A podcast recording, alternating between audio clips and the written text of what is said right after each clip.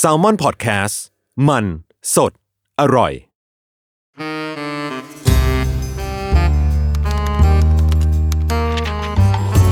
The Wi-Fi งานวิจัยใช่ว่าไม่สนุก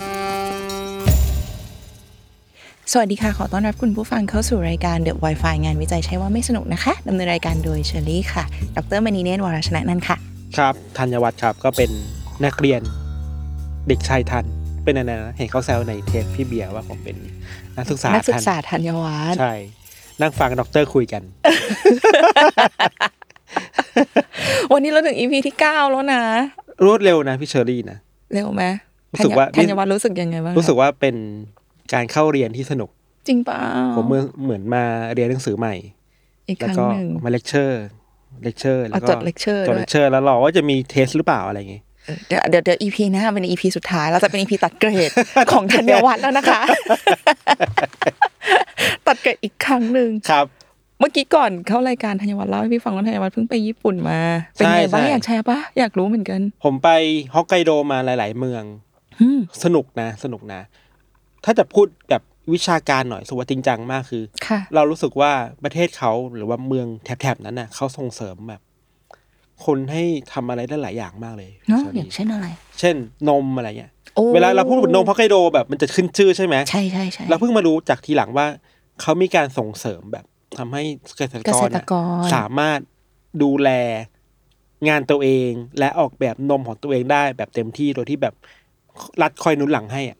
อ่ามีรัฐบาลคอยสนับส ใช่ นุน ใช่ใช่อะไรแบบนั้น อ่ารู้ รู้สึกว่า เออว่ามันก็ เขา ทำ ไม่ ให้ ได้เดียวดาย เออเขาไม่เดียวดายแล้วเขามีช่วงเวลาที่เขาได้ explore สุดตัวเองอะไรเงี้ย ม ก็เลยเออว่าจริง ๆ เราคิดว่านมอันหนึงอ่ะที่มันอร่อยเนี่ย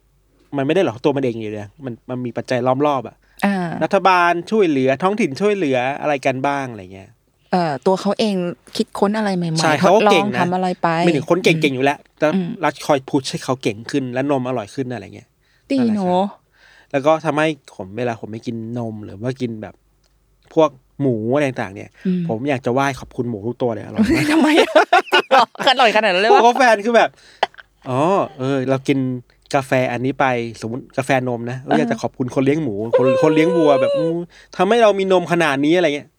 ฮ้ย เวอร์ไหม ไม่เวอร์เลยพี่เข้าใจพี่เป็นคนอภิเษกกันเหมือนกัน เอ้ย เราอภิเษกถึงขั้นแบบ เราคิดถึงว่าเอ้ย หมูที่หมูทอดที่มันอร่อยขนาดเนี้ย อืม แปลว่ากระบวนการทั้งหมดอ่ะ มันต้องดีมากๆแน่ๆเลยอะ อืมกว่าจะส่งออกมาเป็น ใช่ไหม มูทอดจานนี้ ตั้ง ให้เรา แต่แบบเลี้ยงดูหมู ให้หมู อืม กินอะไร เลี้ยงยังไง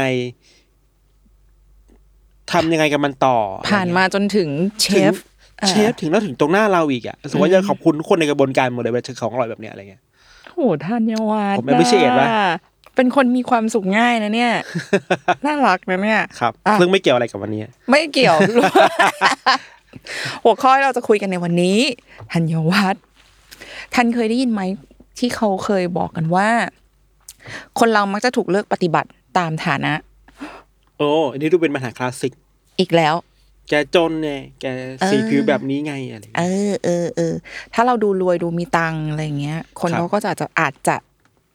มันมีแนวโน้มว่าเขาจะปฏิบัติกับเราดีกว่า ถ้าเกิดว่าเราดูแบบดูไม่มีตังค์อะไรอย่าง ผ เงี้ ม ย ผมขอนอกเรื่องนิดนึงผมเคยเคยดูพวกยูทูบเบอร์ไปทำโซเชียลเอ็กซ์เพร์เมนต์ อันนี้แหละ ใช่ไหม เออ ใช่ไหม เออเออเล่าเลยเล่าเลย ที่แบบว่าสมมติเข้าแบรนด์เนมแล้วแต่งตัวแบบใส่ รองเท้า สู แตะ ท อ่ะ แบบหนึ่งจะถูก อืม ปฏิบัติแบบหนึ่งคนเดียวกัน ค่ะ แต่รองเท้าแตะก็จะถูกปฏิบัติอีกแบบหนึ่งอะไรเงี้ย ทั้งๆที่เป็นคนคนเดียวกัน เออ แท้ อะไรเงี้ยอะไรเงี้ย ๆใช่ใช่เนี่ยแหละยูทูบเบอร์เหมือนกันพี่พี่ตอนแรกพี่ก็จะเล่าเรื่องนี้เหมือนกันว่า มันหลาย ๆ ปีที่แล้วล่ะพี่จำได้มีเคยมีคลิปหนึ่งที่มันแบบในอินเทอร์เน็ตน่าจะ อืม ไวรัลด้วยแหละ ก็คือทำโซเชียลเอ็กซ์เพร์เมนต์โซเชียล ครั เอ็ บ กซ์เพร์เมนต์คือการทดลองทางสังคม ครับ เนาะมันเป็นวิธีหนึ่งนะในการที่เราจะเก็บตัวอย่าง อืมอืม แบบงานวิจัยได้ ก็โซเชียลเอ็กซ์เพร์เมนต์เราก็ทำได้นะ ครั คะ บ ก็คือ เขาให้หนูน้อยคนหนึ่งไม่รู้ท่านเคยเห็นปะให้หนูน้อยเด็กผู้หญิงเป็นฝรั่งอะเนาะ อืม เอ่อแต่งตัวสองแบบ ครับ ก็คือแบบแรกก็คือแต่งตัวแบบดีๆ สวยๆ ใส่เสื้อแขนยาวมีคาร์ดิแกนใส่เดรส มีคาร์ดิแกนใส่ อืม ถุงน่องรองเท้าคัชชูทำผมน่ารักน่ารักถือตุ๊กตาอายุน่าจะพี่ว่ามันแปดถึงสิบขวบอะไปยืนอยู่ตรงฟุตบาทริมถนนยืนยืนอยู่คนเดียว อ่า ยืนอยู่เฉยๆ แล้วก็คนส่วนใหญ่แทบจะทุกคนที่เดินผ่านไปผ่านมา ก็จะเดินเข้ามาทักหนูวันนี้ว่าหนูเป็นอะไรอะ อ่าอ่า เออคุณพ่อคุณแม่อยู่ตรงไหนคะอะไรอย่างเงี้ยแบบ อ่า จะจะให้ช่วยอะไรไหมอะไร คือแทบทุกคนจะมายื่นมือเข้ามาให้ความช่วยเหลือ ครับ ในขณะเดียวกัน หนูน้อยคนเดียวกันนั่นแหละ เอาไปเปลี่ยนเสื้อผ้า ดูแบบมอมแมมมอมแมมหน่อยใส่เสื้อขัดขัดๆเก่า อืม ๆจำไม่ได้รองเท้าไม่ใส่หรือรองอาจจะเป็นรองเท้าแตะอะไรอย่างเงี้ย อืม ดูคือดูดูมอมแมมเหมือนเด็กแบบมอมแมมมอมแมม อืม ข้างจอนจัดอะไรอย่างเงี้ยค่ะ ก็มายืนจุดตรงจุดเดิม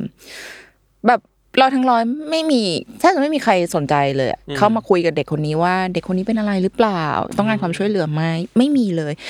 บางคนดูแบบทำท่ารังเกียจด้วยซ้ำหรือไม่ก็แบบเหมือนสะบดด้วยซ้ำว่าแบบวิสกปรกอ่ะอะไรอย่างเงี้ยเอออ ม ก็คือพี่ว่ามันก็จะเป็นอีกครั้งหนึ่งที่เราก็จะเห็นนะเนาะว่าอย่างเมื่อกี้ที่ท่านบอกนั่นแหละว่าเข้าไปในแบรนด์ช็อปแบรนด์เนมแต่งตัวยังไงคนปฏิบัติกับเรายังไงอะไรอย่างเงี้ยอันนี้ก็เป็นอีกอันหนึ่งที่เราก็เอาจริงๆก็เห็นกันมานานแล้วล่ะ เรื่องนี้เป็นอีกครั้งหนึ่งที่พิสูจว่าอ๋อเออ คนเราก็ดูที่จะเลือกที่จะปฏิบัติกับคนจากลุกภายนอกอะไรอย่างนี้นะ ครั คะ บ โอเค ทั้งหมดที่เล่ามานี้ก็เกี่ยวกับงานวิจัยวันนี้ที่จะพูดไหมไม่เกี่ยว น่ะบางผมก็เกี่ยวอะไรผมเกี่ยวแหละ เกี่ยวตรงที่ว่าคือเกี่ยวตรงที่ว่าเออไม่ไม่ได้เกี่ยวตรงที่ว่าเรางานวิจัยในวันนี้เราจะไม่ได้คุยกันเรื่องที่ว่าการลุกแต่งตัวภายนอกเนี่ย อืมอืม เป็นการตัดสินคนทำให้เรารู้สึกว่าคนนี้รวยจนแล้วเราจะปฏิบัติกับต่อเขายังไง หรือเปล่าไม่ได้เกี่ยวกับลุกการแต่งตัว แต่เกี่ยวกับหน้าตา อ่า เขาบอกว่าคนเราเนี่ยจริง ๆ ตัดสินกันแค่หน้าตา ดูแค่หน้าตาก็รู้แล้วว่าคนเนี้ยรวยหรือจน อ่า ดูกันแค่หน้าตานะ อ่า ไม่เกี่ยวกับบริบทอย่างอื่นเลย อ่ เขาบอกคนเรามีแนวโน้มที่จะตัดสินคนได้อย่างแม่นยำด้วย ว่าคนนี้รวยหรือจน เพียงแค่ดูแค่หน้าตา ผมแอบเชื่อนิดหน่อยว่า เออ บางทีเราก็เป็นแบบนั้นเนาะ อืม แบบเวลาเราเดินเดินๆอยู่กลางถนนว่าคนนี้น่าจะรวยแน่ๆเลย อืม อะไรเงี้ย อืม แต่ว่าพูดยากเพราะว่า เวลาเราเห็นเขาอะเราเห็นเขาทั้งการแต่งตัวไง เราไม่เห็นแค่ครอบใบหน้ามาวิ ถู ช ก ลี ต้องถูกต้อง เพราะฉะนั้นก็เลยมีนักวิจัยที่เขาคิดว่าเขาเขาเชื่อว่าจริง ๆ ดูแค่หน้าตาก็รู้แล้ว โดยที่ไม่มีบริบท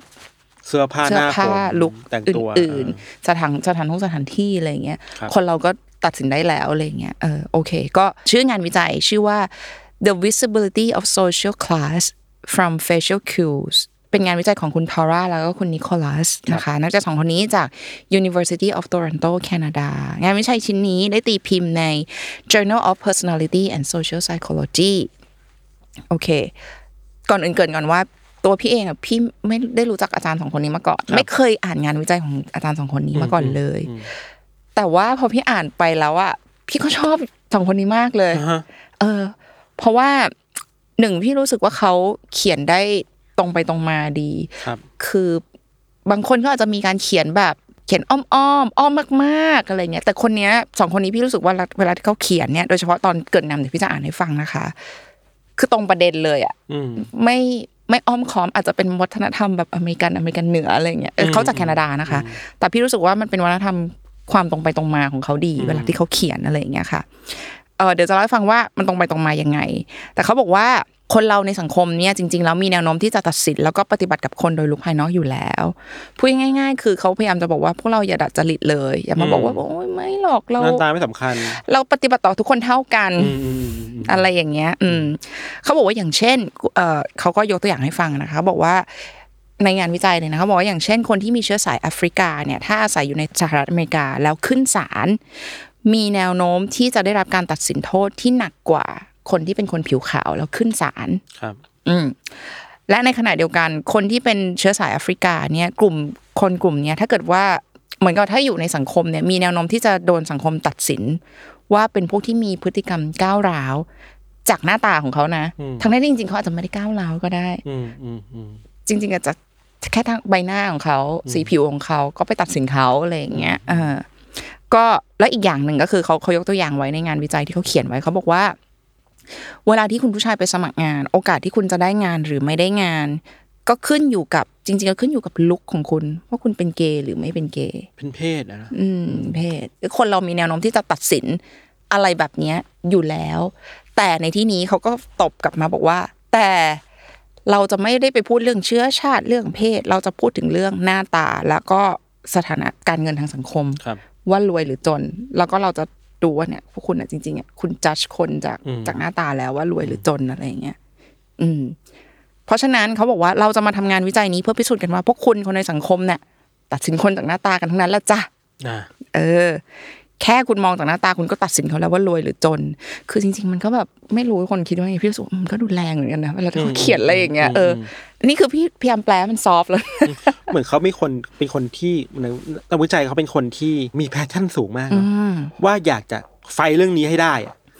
เอาเรื่องนี้ขึ้นมาให้คนในสังคมได้เห็น อืมอืมอืม ว่าพวกเธอ เป็นอย่างนี้แหละ อย่ามาหืมอย่างนี้เลยจ้าเลย ทุกคนมันเป็นอย่างนี้แหละ ใช่ มายอมรับความจริงกันแล้วเราจะลองพิสูจน์กันดี ดูซิว่าจริงหรือเปล่าอะไรเงี้ยเขาเอ่อคุณทอร่าแล้วก็คุณนิโคลัสเขาก็เลยมาทำการทดลองกัน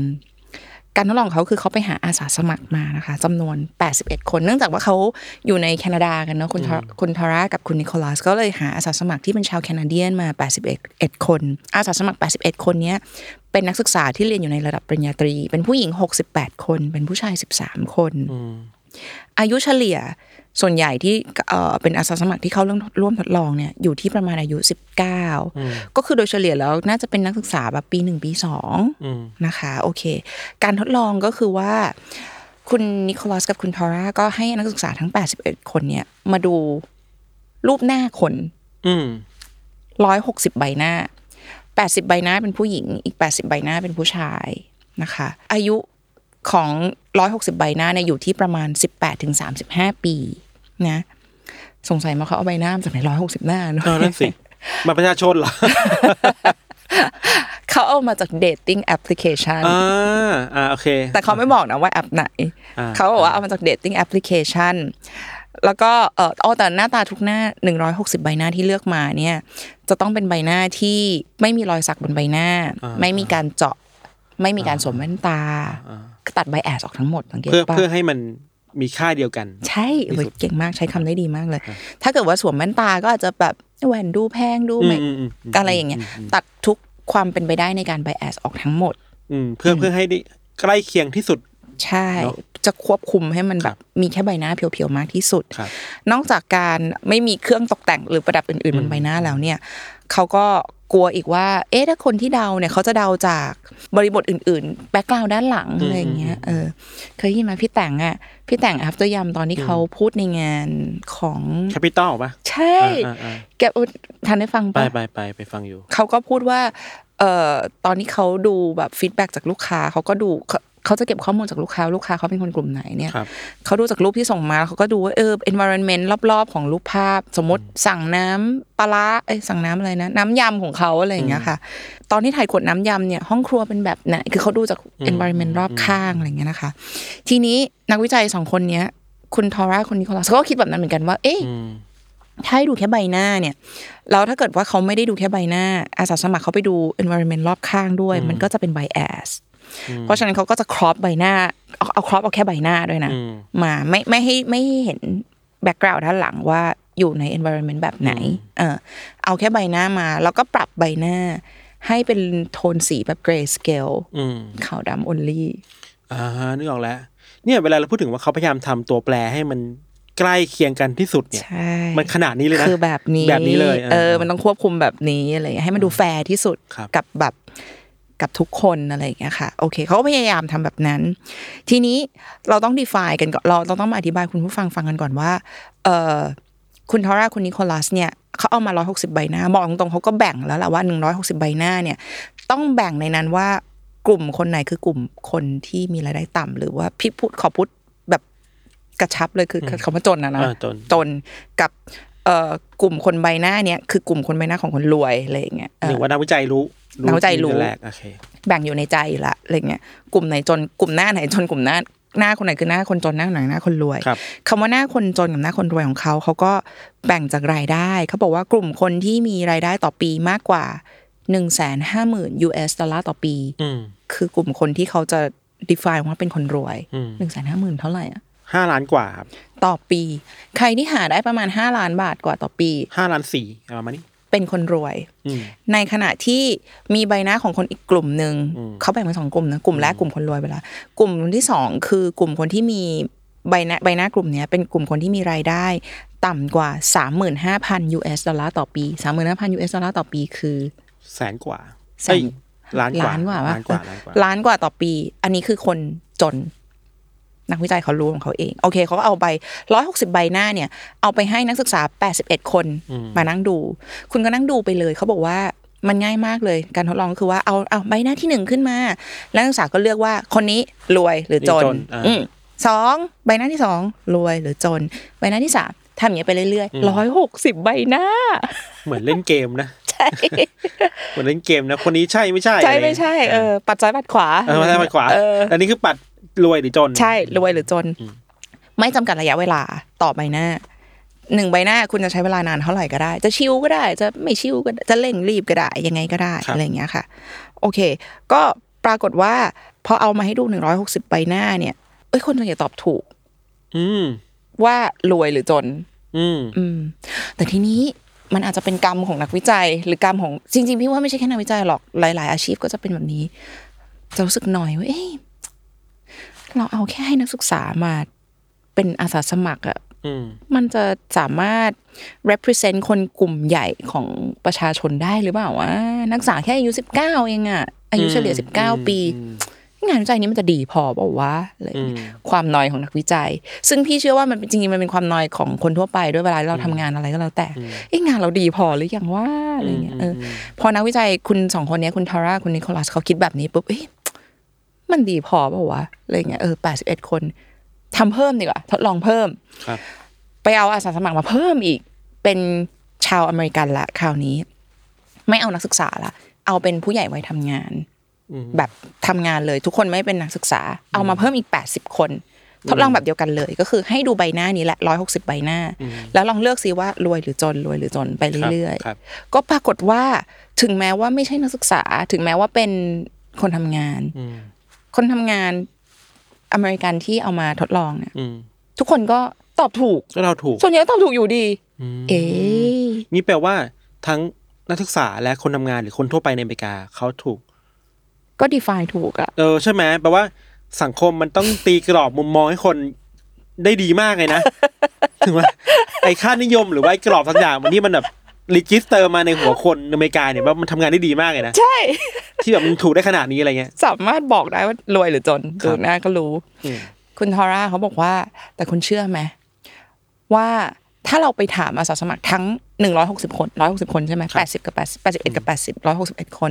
ว่าทำไมคุณตอบถูกอะ อืม เอ้ยรู้ได้ไง คนนี้รวยหรือจน คุณเชื่อไหมันถ้าเราไปถามอะเขาไม่รู้หรอก เขาตอบเขาอธิบายไม่ถูกหรอกว่าทำไมเราตอบถูกวะ อืม เออทำไมเราเรา define ยังไงเนี่ย เขาไม่รู้หรอก เพราะฉะนันเราต้องมาแครกเอง พี่ที่พี่บอกว่าพี่ชอบสองคนนี้เพราะอะไรบ้าดีอะทำงานทดลองต่ออีก ไปสุดนะ เหมือนเลยเหมือนอะไรที่คาใจเขาจะแบบไม่ได้ ฉันต้องหาคำตอบไปได้ เฮ้ยมันใช้เวลานานเท่าไหร่วะเขาไม่เขียนเดี๋ยวพี่อยากรู้ว่ามันใช้เวลานานแค่ไหนอ่ะเออเขาเป็นทำการทดลองต่ออีกเจ็ดครั้ง ครับ ค่ะบ้าจริงๆเลย คือการทดลองแต่ละครั้งที่เขาทำนะเขาบอกว่าอ่ะสิ่งที่เขาทำก็คือเขาเอาใหม่ ลองให้ทำลองทำการทดลองใหม่ โดยการที่ตอนคราวนี้ไม่ให้ดูทางหน้าละ อืม ซูมดูแต่ละส่วนของใบหน้า ดูแค่ ตา เขาก็ขยันนะไอ้ที่ผมเริ่มเห็นภาพแล้ว พี่ปวดหัวว่ากอ่านแล้วรู้สึกว่าแบบ เออ คือตอนแรกหน้าธรรมดาไม่เอา ต้องแบบขาวดำต้องสกรีนให้มันแบบ เออ เทา เอ อ ๆ อันนี้ซูมเข้าไปอีก สวย ผมว่าอีกนิดนึงเขาจะดูสิวไว้นะ พี่ก็รู้สึกเวลาที่อ่านงานวิจัยอย่างนี้พี่รู้สึกดีใจว่าเออเรา เราก็เป็นคนธรรมดานะ แต่เป็นนัก เที วิ ยบ ชา กับเขาอ่ะ แต่เป็นนักวิชาการนี่มีมีชีวิตที่ผาดโผลดี จริงๆเท่เท่เท่ เท่ พี่รู้สึกเออแต่พี่รู้สึกว่า พี่เป็นคนธรรมดาไปเลยเทียบกับเขาอะไรอย่างเงี้ย ใช่ใช่ ซูมหน้าเข้าไปดูว่า ครับ แบบว่า ให้ดูเฉพาะแต่ละส่วน ดูแค่ตา แกตัดสินถูกหรือเปล่าคนนี้รวยหรือจน อืม ดูแค่จมูก ดูแค่ปาก ดูแค่หน้าผากอะไรอย่างเงี้ย ประมาณเนี้ยเจ็ดครั้ง อืม คนส่วนใหญ่ตอบถูกหมดเลยอ่ะ ถูกเหมือนเดิมเหร อะ อ ไรอ่ะ ถูกเหมือนเดิมหมดเลย ทุกเหมือนเดิม แต่เขาบอกว่า แต่ถ้าให้เทียบสัดส่วนแล้วเนี่ยเออบอกตรงๆว่า ถ้าเกิดว่าให้ดูทั้งใบหน้าก็มีเปอร์เซ็นต์ที่จะตอบถูกมากกว่า คือดูจะแม่นยำมากกว่า อืม อืม ผมผมเดาว่าที่เขาแยกเขาเขาจะเขาจะดูว่าไอ้ตัวไหนเป็นตัวบ่งชี้ว่าที่เป็นตัวชัดเจนที่สุดว่านี่โลหรือจนเนาะใช่ไหม ตบมือนักศึกษาธัญวัฒน์เก่งมากเลย ทำการบ้าน อะ มา เขาจะดูว่าตัวไหนอ่ะเขาเรียกว่าภาษานักวิจัยเขาเรียกว่า statistically significant ก็คืออมีนัยสำคัญทางสถิติมากที่สุด บ่งชี้มากอย่างเมื่อกี้ที่ทานอธิบายถูกเลย ตัวไหนที่มันดูแบบดูบ่งชี้มากที่สุดว่า ดูรวยหรือจนอะไรอย่างเงี้ย อืม สำหรับในสายตาคนคนทั่วไป ปรากฏไม่มีอ่ะไม่รู้อ่ะคือคนส่วนใหญ่ก็ดูทั้งใบหน้าเอ่อถ้าเกิดดูทั้งใบหน้ามีแนวโน้มที่จะตอบได้ถูกได้มากกว่า สรุปคุณฮอร่าเขาบอกเขาบอกเขาบอกว่าเขาขอสรุปว่า จริง ๆ มันน่าจะมาจะมันน่าจะเกิดจากการที่กล้ามเนื้อบนใบหน้าของคุณเนี่ยมีการ contraction เขาเรียก contraction contraction ก็คือการเกรงตัวหรือหดตัวบนใบหน้าค่ะ อ่า อืมอยู่เป็นประจำอยู่แล้ว หน้าของคนเรามันมี muscle memory อยู่เขาเชื่อว่าอย่างนั้นนะมี muscle memory เอ่อคนที่รวยหรือว่ามีรายได้เนี่ย มากกว่าปีละแสนห้าอยู่เอสดอลลาร์ขึ้นไปเนี่ยเขาเชื่อว่าคนเราเนี้ยมันจะมีอาการยิ้มหรือว่ามีความสุขได้มาก มีสถิติว่าจะมีความสุขในชีวิตมากกว่าอะไรอย่างเงี้ยค่ะ กล้ามเนื้อบนใบหน้ามันจะมีการรัดเกรงบางอย่างที่มันดูแบบ มันดูมีความสุขอะดูดูมี muscle memory ตรงนั้นนะมากกว่า ดูกังวลน้อยกว่า คนที่จน ซึ่งคนที่จนเนี่ยมันก็อาจจะมี muscle memory บางอย่างเหมือนกัน ที่คุณเกรงหน้าคุณกับหมดคิ้วตรงนี้บ่อยตรงนั้นบ่อย อืม หน้าคุณเครียดมากกว่า โดยที่คุณไม่รู้ตัว อืม อืม อีกอย่างหนึ่งผมเดาอาจจะไม่เกี่ยวกันไม่ใช่คือการดูแลตัวเองด้วยนะ ใช่ใช่พี่ ค ว่าน เกี่ยว คนรวยที่แบบมีเวลามาแบบ จะกินแค่ สกินแคร์อะไรเงี้ยเนาะคนจนจะต้องดิ้นรนเอาเงินไปแบบสู้ๆในแต่ละวันอะไรเงี้ย อืม ไม่มีเวลามาดูแลตัวเอง อืม ครับ อันนี้พี่พี่อันนี้พี่พี่พี่พี่เห็นด้วย เพราะฉะนั้นเขาก็เลยบอกว่า เขาสรุปว่าความเป็นอยู่ที่ดีมีสุขหรือไม่มีสุข มันฝังอยู่บนใบหน้าของเราแต่ละคนเหมือนกัน ครับ อ่าคุณทอร่าคุณนิโคลัสเขาก็สรุปไว้อย่างนั้นว่า เชื่อว่าคนที่มีรายได้สูง มีความเป็นอยู่ดีกล้ามเนื้อบนใบหน้า มันจะจดจำการแสดงออกถึงความมีความสุขได้ ตรงกันข้ามกับคนที่มีรายได้น้อย มีความเครียด ก็สิ่งทั้งหมดเนี้ยทำให้คนภายนอกรู้ว่าเราอะรวยหรือจน โน้ตนิดนึงปิดท้ายก่อนปิดอีพีนี้เปเปอร์นี้ที่จะบอกว่าฟินาเล่สำหรับพี่ อืม เจ็ดสิบสองหน้า ถือว่าเยอะหรือน้อยพี่ เยอะจิวะ เยอะมากใช่ไห ม เยอะใช่ไหม เปเปอร์เนี้ยเจ็ดสิบสองหน้า คือปกติถ้าสมมติอ่านเปเปอร์หนึ่งมันประมาณแบบ ไม่เกินสิบห้าหน้า อาจจะไปอ่านเปเปอร์อื่น ๆ ย้อนหลังของเขาเพิ่มเติม อีกสักเจ็ดครั้งอะไรอย่างเงี้ยอีกสักเจ็ดเปเปอร์ก็ถึงจะได้เปเปอร์นี้เปเปอร์เดียวเจ็ดสิบสองหน้าอะไรอย่างเงี้ย พี่ก็อ่านพี่ว่ามันยาวจังวะอ่านไม่ออกแต่มันก็เพลินไงพอที่พี่บอกว่าเออตอนนี้เขาซูมใบหน้าเขาไปดูพี่ก็นะโอ้มันซูมใบหน้าอ๋อซูมตรงนี้แล้วก็อย่างนั้นอย่างนี้พี่ไปนั่งอ่านสแตทเลยพี่โอ้ มั อ่าน นนะ ทั้งคืนเนี้ยทั้งทั้งทั้งหมดตอนที่พี่อ่านจบพี่ก็เฮ้ยมันยาวจังวะนะพี่ดูเวลาทำไมพี่ใช้เวลานานจัง ดูอ๋อเจ็ดสิบสอง หน้า โอเค ทุ่มเขาทุ่มเทนมาก ทุ่มเทมากพี่อย่างที่พี่บอกว่าพี่รู้สึกว่า เออ ก็ชอบสองคนนี้ อาจารย์สองคนนี้อะไรอย่างเงี้ย ๆ อืม นอกจากเขาพยจะพยายามพุชประเด็นทางสังคมแล้วอ่ะ ครับ เขาก็พยายามตัดไบแอสหลาย ๆ อย่างออกไปแล้วอะไรเงี้ย แล้วก็พยายามพิสูจหลาย ๆ อย่างอะไรเงี้ยค่ะ พี่รู้สึกว่าเป็นงานที่สำหรับพี่รู้สึกว่าเป็นงานที่ดี อืม มาก ๆ งานหนึ่งอะไรเลย ใช่ใช่ใช่ เออ ผมผมฟังพี่เชอรี่มา ผมรู้สึกอย่างนี้ว่า ตอนข้อสรุปของเขาที่บอกว่าความรวยความจนมันมากดบนใบหน้าคนได้อะ อืม คำพูดอย่างนี้มันดูเท่เนาะ อืม พูดแบบลอยๆ เท่ๆมันแบบไลฟ์โค้ดก็พูดได้อะ ใช่ แต่แบบอันนี้คือคนที่ลงไปทดสอบสมมติฐานนี้ด้วยตัวเองอะ อืม ผ่านขั้นตอนสามสี่ห้าหกเจ็ดแปดเก้าอย่าง คนร้อยหกสิบคนอะไรเงี้ย อืม ที่เป็นกลุ่มตัวอย่าง แล้วจะหาใบหน้ามาอีกอะ ใช่ ผมว่าเนี่ยคนจะกว่าจะได้คำนี้มาได้เนี่ย มันโหผ่านขั้นตอนมาเยอะมาก คือไม่ได้พูดลอยๆ ไม่ใช่พูด อะ ลอยๆใช่แบบ เออ มีอะไรมารองรับงานวิจัยมันเท่แบบเนี้ผมว่านะ อืม คือแบบอ๋อมันทำให้คำนี้มันเท่ขึ้นกว่าเดิมอีกอะแบบมัน มันดูหนักแน่น มันดูหนัก กว่า แน่น เดิม ขึ้นใช่มันดูหนักแน่นขึ้น เออเออ ถูกต้องแล้ว พี่เห็นด้วยเลย พี่ก็เลยรู้สึกว่าอันเนี้ยเรา แล้วก็แล้วก็มันก็มาจะมาสรุปนั่นแหละอย่างเดิมว่าเออจริงๆคนเราก็สามารถตัดสิน ใช่ คนจาก ใช่ ไปหน้าได้อะไรเงี้ย ใช่ โดยที่เรา ใช่ ไม่รู้ตัวด้วยบางทีอะใช่ไรเงี้ยเออ ผมว่ามีสองเรื่องที่สำคัญเนาะอย่างแรกที่พิชรี่บอกคือ มันตอบโจทย์งานวิจัยดั้งเดิมของเขาแหละว่าความรวยมันความจนเนี่ย มันสังเกตได้ เราจัดคนได้จากความรวยจนแบบใบหน้าสองคือ ผมว่าคือความรวยจนมันมันซึมไปถึงตัวตนเราอะ อืมใช่ถูก ไม่ใช่ ถูก แค่ความยากในการใช้ชีวิตอะแต่แบบ อืม ใบหน้าเนาะมันมันถึงมิติแบบเนี้ยเนาะเราเราเราไม่เห็นมิติแบบเนี้ย เออ อ๋อเออว่ะจริงๆไอ้ความจนนี่มัน เป็น identity ของเรา อันนี้ ไป ติของเราไป อะ เฉยเลยอันนี้ เ ที่แบบฝังเข้าไปในแก้มเราในหน้าเรา ตาของเราจมูกของเรา ใช่ใช่ หน้าผากของเรา ชอบครับชอบ ชอบนะอันนี้ ดี เออ ดี เออ นักศึกษาประทับใจ พี่ก็รู้สึกว่า EP ท้ายๆจริงๆตั้งแต่ทุก EP แต่ว่า EP ท้ายๆอ่ะพี่ก็รู้สึกว่าเอออยากจะฝากอะไรที่มันเป็นแบบ เป็นสิ่งที่คนได้กลับไปคิด อืม หรือว่า อืม ได้ ได้ประทับใจขึ้นไปอีกอะไรเงี้ย ใช่ ะ มันคือ เ ความรู้ใหม่ที่เราไม่เคยรู้มาหรอกก่อนแหละ ผมเองก็ไม่เคยรู้ว่า อ๋อ ความรวมจนมันถึง i d ด n t i t y เราขนาดเนี้ย อ่าปครับ ระมาณนี้นะคะ ดีครับ ใน EP นี้ค่ะ ฝากติดตามนะคะ รายการ The Wi-Fi งานวิจัยใช่ว่าไม่สนุกนะคะ ทุกวันอังคารค่ะจาก s ามอนพอดแคสต์นะคะสำหรับวันนี้เชอรี่ค่ะ และ ท่านครับ เราทั้งสองคนลาไปก่อนนะคะ สวัสดีค่ะ สวัสดีครับ